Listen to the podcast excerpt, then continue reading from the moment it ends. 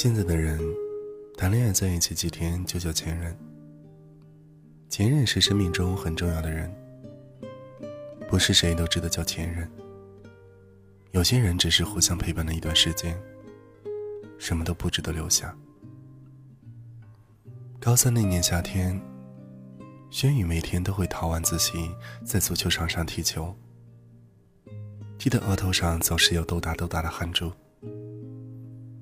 小南一下晚自习就会跑去小卖部，买一根脑冰棍到球场上给轩宇。轩宇一屁股拉着小谭坐在足球框边，然后独自乐呵乐呵的舔着冰棍那个模样甚是呆萌。轩宇会边舔边给小谭讲昨天熬夜看的精彩球赛，也会吐槽班上那些奇葩的事情。小唐总是用打量奇葩的眼神看着他，哗啦哗啦，然后用他那断掌毫不留情的拍打在他的脑门记得他只要每次月考排名下去，都会说是小谭把他拍傻的，然后死皮赖脸的要小谭给他补脑。补脑的意思就是大吃一顿，但是每次都是他给小谭补脑，每次都是他。为他先买单。没一会儿功夫，一根冰棍就在轩宇这儿被无辜的消灭。然后小谭会拉着轩宇当陪练，他当守门，小谭做前锋；他当沙包，小谭就爽爽的对他拳打脚踢。而他从来没有对他说一个不字，也从不会躲闪，更不会说他下手狠，毫不留情。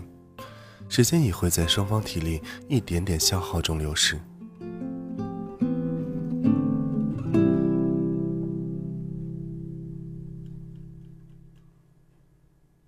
他们像往常一样，习惯性的用八爪鱼的姿势瘫在足球场，默默的闭着眼睛不说话，享受着这一刻轻松的时光。运动过后的天总是特别安静。就连空气都特别清晰，呼吸特别容易。小丹很喜欢这种感觉，这种身体被掏空的感觉，仿佛一切都静止了。母不丁的轩宇转过头来，用他那呆萌的眼睛看着小丹说：“小小，为什么你每次只买一根冰棍，而且每次都只买了老冰棍呢？”见小谭没有丝毫想搭理他。他机灵一动，拍了小谭一下，然后指向天空那边星星说：“小小，你看那个方向，你看得见那里吗？”像是睡着了很久的小谭，缓缓地睁开眼睛，看向那一片星空，说：“那颗亮亮的星星吗？”轩宇说：“是的，那是北极星。曾有人迷路的时候。”因为辨认不清楚方向，但是他们依然能够回到家，因为他们有北极星指引方向。所有人教我，当天空昏暗的时候，当狂风来袭的时候，我们以为自己迷路了，我们也以为自己无路可走。其实不是看那里，我们一直都有路。我一听完，马上就记下。小丹问：“记下来告诉自己吗？”轩宇说：“不是，记下来告诉别人。”然后轩宇打趣道：“我觉得我说这些的时候简直帅极了，有没有？那卖萌的表情，那善良纯真简单的微笑，简直堪比夜空中最亮的星星。”小丹笑了，从此格外喜欢满天的星星，喜欢那简单。干净的微笑。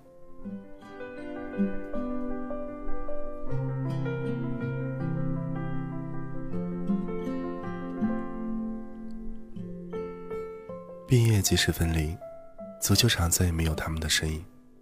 拿到录取通知书的那个夜晚，他们约在学校的足球场踢最后一场球，像往常一样，只是这一次他是守门，他是前锋。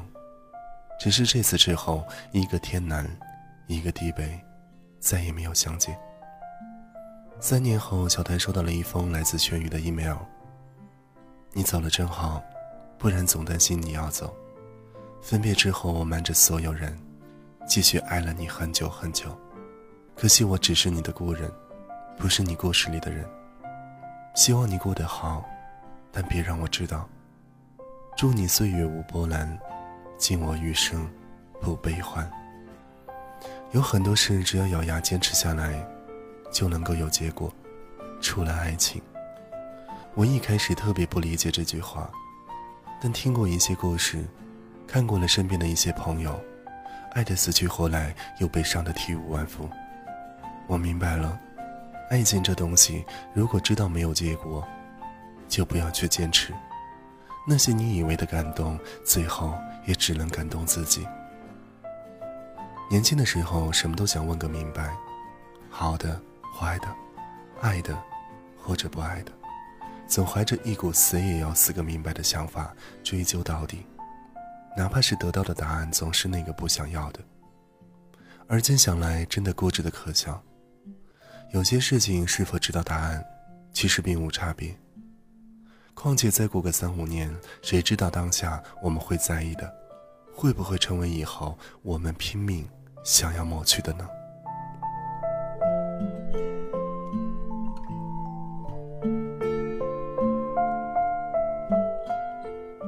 其实人都差不多。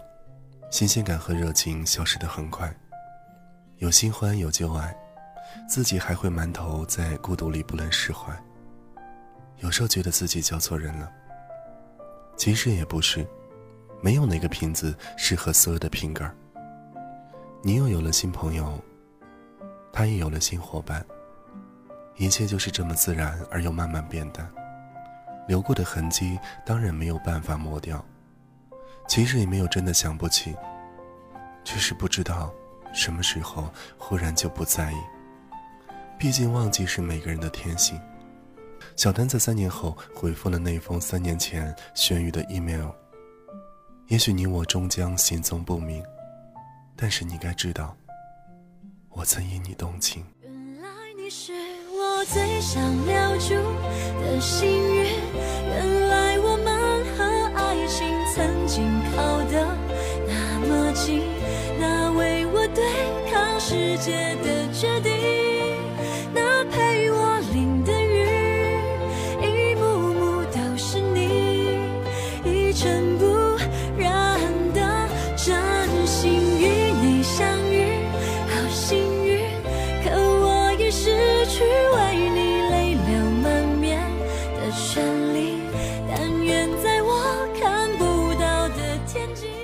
收听本期的午夜留声机。今晚的文字呢是来自一位叫做大庆的朋友，感谢他的投稿。同时呢，今后的午夜留声机呢会经常读到大庆的文章，希望大家呢也可以关注一下大庆的公众号“大庆的小酒馆”，可以搜索到他。谢谢你收听午夜留声机。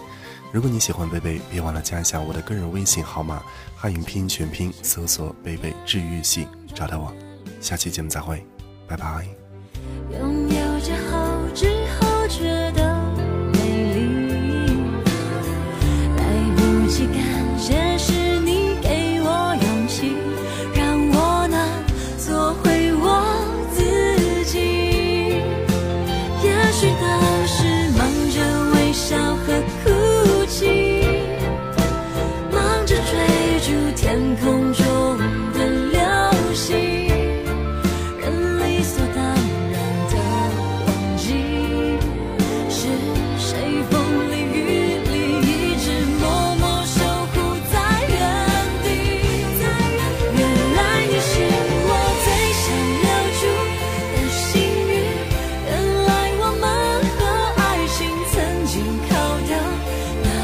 起。